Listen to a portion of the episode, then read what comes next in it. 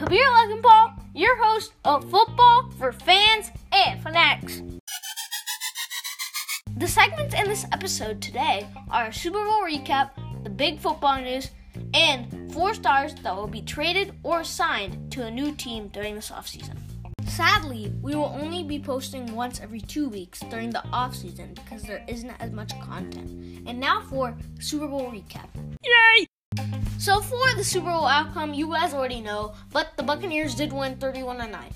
Um, getting into our topics, I said last episode that the Chiefs' two tackles, also known as Mitchell, Mitchell Schwartz and Eric Fisher, they were out, and you saw Patrick Mahomes really had no time, and the defense, the defensive pass rushers, really did take advantage of that. I mean, they only sent four people; they didn't call blitzes. They only really did that a few times to in like third down situations or fourth down situations. But they really didn't send pressure. I mean, the pass rushers just really took advantage and they didn't really rush up the middle. They ran, ran, rushed up outside where the two backup tackles were.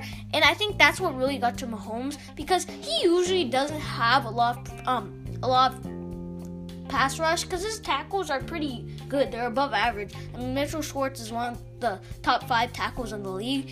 Well, not well, top five right tackles that is, and Eric Fisher is like above average. So, I this is this is unusual for Patrick Mahomes because he usually has some time, but I really do think that the pass rushers played the best they could, and they they really made plays. I mean, they they did, actually did not have that many sacks. It was just all the pressure that Mahomes had a lot of incompletions. He had some interceptions, and that's really what changed the game. If they didn't have the pass rush, it would have been a lot closer. And then also, there's been way too many penalties on the Chiefs. Some of them were unfair, but the penalties on the Chiefs, there were so many PI calls that were reasonable. And then also on third down and long situations, they get holding. That's not even that's not even a part of the play. Like when the person was when Tom Brady was throwing to one of his receivers on one side of the field, and the person wasn't even open, and one of the corners drew a flag when the that side of the field was irrelevant. That's just unacceptable. And you see the Chiefs, they're such a good team, and I don't, I couldn't see that the Chiefs because they're so well coached getting that many penalties. And then I think the Buccaneers' look on defense by running two deep safeties and four pass rushers was actually a really good move to face Patrick Mahomes because I think that's an unusual look for him that he doesn't really see that much. I think teams usually blitz him or they stay back in coverage. There's not really a middle. So I think that's what really got to Patrick Mahomes and he was really confused. And then Patrick Mahomes had a turf toe injury, and I think that may have held him back, saying because even though he ran a lot, and we'll get to that later, but he really, really played.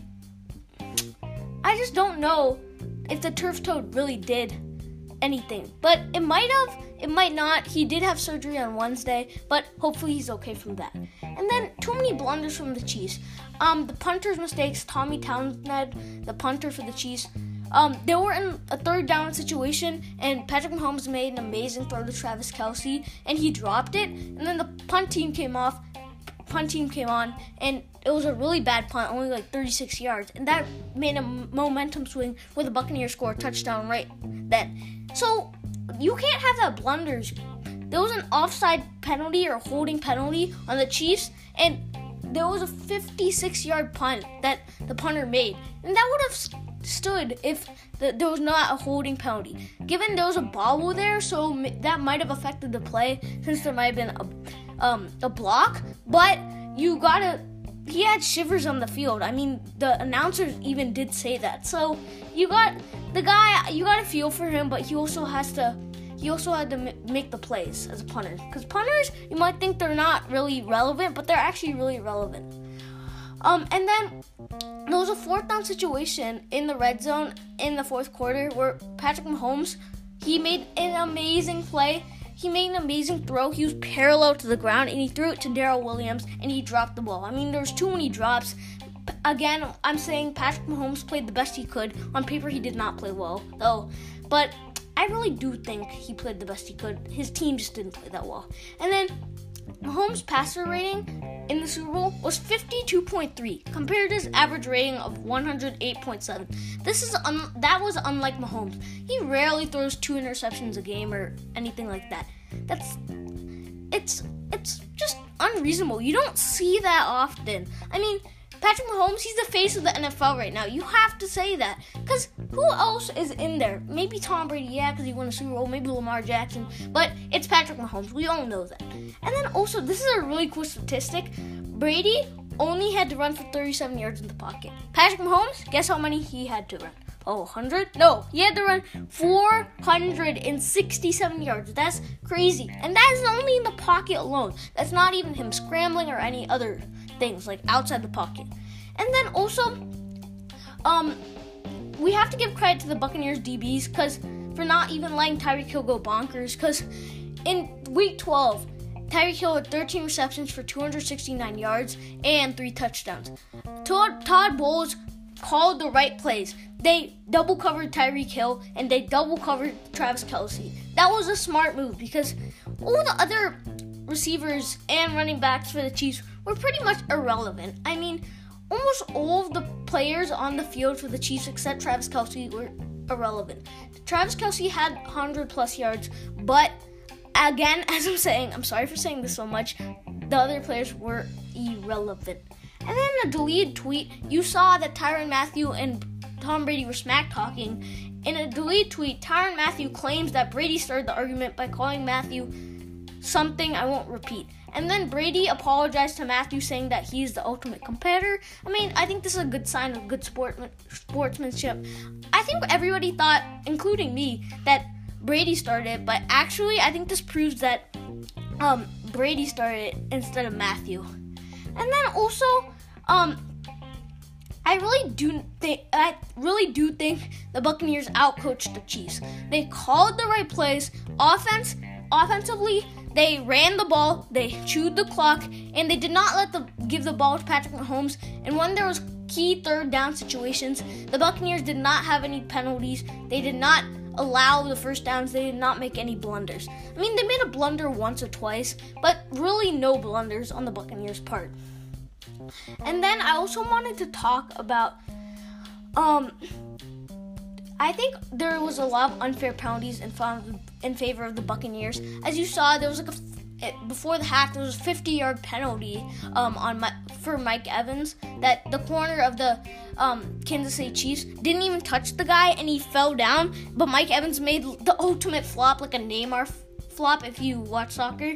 And I don't know how it was called. I mean, some people think that it actually did push his t- push his foot, but I really don't think that was it. And there was a lot of really really questionable calls on the officials by the officials. So I just don't think that was fair. But even if those penalties were switched, I still think the Buccaneers would have won. They played better overall.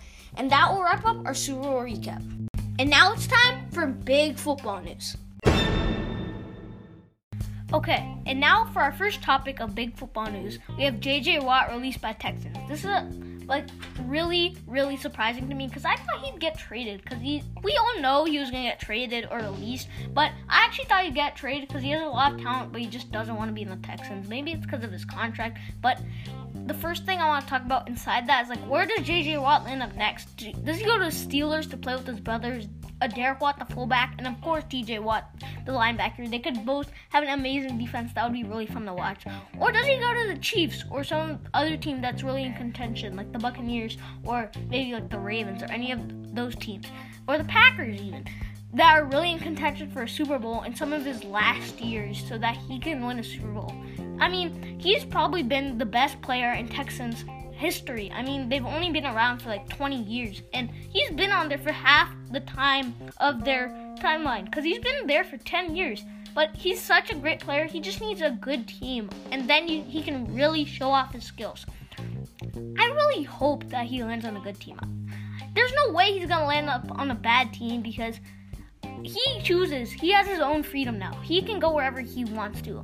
Well, assuming the team wants him to come there, but I think he can go to a team now that really wants him and can really use him. And then does this affect Deshaun Watson? Because now there's little to no talent other than Deshaun Watson on Texans. Yeah, you see some sparks from Will Fuller and Brandin Cooks and all, but on their defense, they really have no talent. And the only t- um talent they have on their like really roster is Laremy Tunsil, but he's okay. He's not that great. I mean, he's definitely not worth two first round picks, and one of them when the deal with the Texans and the Dolphins, one of them was the third overall pick for this year. So Laremy Tunsil is not worth two first round picks. So it, does this affect Deshaun Watson? Because he could go somewhere now that he had J.J. Watt. Because the last time we saw J.J. Watt and Deshaun Watson together, J.J. Watt was apologizing that Deshaun Watson wasted one of his prime years on a rebuilding team. But I actually think this might affect um, the outcome because JJ Watt and Deshaun Watson were gonna think, oh, we're gonna leave together. Maybe now Deshaun Watson might leave more. There might be a higher probability. That's just old thinking. That's just a theory, but it might happen. You never know. And I also want to talk about Russell Wilson comments. And so many teams have been calling to the Seahawks about Russell Wilson's availability because he's a top five quarterback, 100%. He was in, he, in the NFL in the top 100 of players of last year, he was top three. So he's an amazing quarterback. But Wilson, Russell Wilson, asked the general manager of the Seahawks if they can pick players that can protect Russell Wilson better. I mean, his O line is actually like really terrible, but you also it's also some of his fault because he has an amazing scrambling ability, and sometimes he creates all that sacks where he can just throw the ball away, but he doesn't. He holds onto the ball and takes sacks. But when you think of the Seahawks O line, what big names do you think? Yeah, you might think, oh, you might think. When I think, I don't think of anybody. I just think Russell Wilson, DK Metcalf, Tyler Lockett, um, those guys. I mean, you don't think of their O line that much, and he really has no time. So I think this is reasonable for Russell Wilson, but you also have to be a little more considerate, considerate because this might mean that you're getting traded. He has a really good team on the Seahawks. I mean, their defense is okay with Jamal Adams and Bobby Wagner and all, but you you just don't want to do that. You you could ask kindly, but you can't ask it that like that persistent. Like you can't ask it so because I understand his, point. I mean, if I was a quarterback, which I'm not gonna be, but if I was a quarterback I would want protection. You don't want to be getting hit and having to run all around 467 yards per game in the pocket every single game. You want to have a good O line where you can have time in the pocket to make good throws. I mean, when you see his passer rating go down because he has no time and he throws some arid throws, some of that is to the O line and some of that is from him because, again, I was saying that he forces some sacks where he can just he just keeps the ball. And then the O line, they they just well, they don't let them, but they they're not the best blockers, and then the pass rushers get to the Seahawks. You see when they play against really good teams, like well, not really good teams, but teams with good pass rush. Like you saw the Giants. When the Giants beat them, they had good pressure and they pressured Russell Wilson. It's all because of the O line. With the Seahawks without their with an O line could be Super Bowl contenders. I really do. And I think this is really affecting to the whole league because it makes a domino effect. If Russell Wilson, Deshaun Watson go other ways, then Sam Darnold, all these other guys who are might get traded or anything, they can go other ways. So it's just gonna make a huge domino effect, and I'm really excited to see what happens this offseason. And now it's time for four stars that will be traded or signed to a new team during this offseason. So our first player that I think is going to be traded or signed to a new team this offseason is Kenny Golladay. Um, I really, I think he's going to part ways with the Lions. I really do. But the team I think he should go to is the Baltimore Ravens or the Los Angeles Rams. Why? Because number one, the Baltimore Ravens they're really in contention right now. All they need is a wide receiver, a reliable wide receiver. You might say Marquise Brown is that, but he is not reliable. He had a lot of drops this year and he's not consistent. So I think they should get Kenny Golladay because they have a stout defense, one of the best in the league. They have a, a top 10 quarterback in Lamar Jackson, probably the best running game in the whole league. All they need is just a consistent receiver, and they may probably be the favorites to make a deep run in the playoffs with the Chiefs and the Bills. I just think that's what they need. I mean, that's really what they need. And then also the Los Angeles Rams, because their receivers are iffy. They're not. Cooper Kupp is consistent, but Robert Woods is not that consistent. If he went there, um, again the Rams, it's almost the same as the Ravens. They have now they have Matthew Stafford, which is above average quarterback. They have a really good defense, the number one in the league. Then they also have a really good running game, top five. And then again, if you went there, they'd have a really good team. I think I don't know. I feel like he might go to LA or the Ravens. It's just a 50 50 for me. I just think those teams are the teams that need him most, and he could. Both of those teams are in deep playoff contention if he goes to one of them. And then number two is Patrick Peterson. So, Patrick Peterson and the Arizona Cardinals have said they will cut ties this offseason. And I think he should go to a team that has a lot of talent. Maybe a team like the Chiefs. He could reunite with Tyrann Mathieu, And then he could win a Super Bowl in his last years. Because he's not going to play for five more years. He's probably going to play for like, at max, like three years probably. And if he could win a Super Bowl, that'd be amazing for him. I mean, because the Cardinals have not won a Super Bowl. I mean, they were really close being in the Super Bowl against the Steelers. It was such a close game. But I just, he wants, really wants a Super Bowl, and he's not going to go to a team like the Jets that's not going to win for the next three years. He's not going to go to a rebuilding team. He's going to be in a team that's really, really good right now. Like, he might even go to the Buccaneers. Heck, any other team that's really good. But he just wants to go to a really good team. Then number three, Juju Smith Schuster. Juju has already said that he wants to go to go to the Chargers to play with Herbert, and I think he should go to LA because LA is like the biggest marketing place, other than like Texas and New York is probably the biggest marketing place in the US. And I think he's not that focused on football. I think he's focused on his career outside of football. So I think that could be really good for him. And then also I think it'd be really, really fun to watch him play with Herbert. I mean, Herbert could have an amazing year and the Juju Keenan Allen's combo and the Mike Williams, that'd be an amazing thing to watch. And yeah. And then number four, we have Richard Sherman. He has said that he's only going to play for two more years and then he will retire. Again with Patrick Peterson.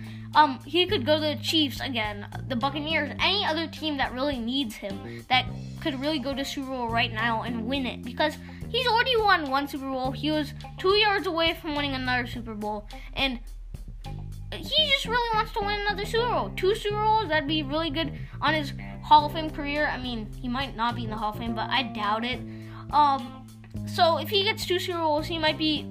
He is one of the best corners in like history, but not at that that top level. Like when you think of the very, very, very, very, very good corners.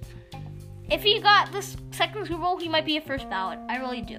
So I he really will go to a team that's in contention. Again, he won't go to the Jets, the Jaguars, or any team like that. He wants to go to a winning team. And that's gonna wrap it up for this episode and wrap it up for this segment. It's time for the credits. Thank you for coming to listen to Football for Fans and Fanatics. And a huge thanks to my parents and my executive producer, Zara Core, for bringing this podcast possible. Hi, everybody. Stay tuned for our next episode of Football for Fans and Fanatics, coming to you in two weeks.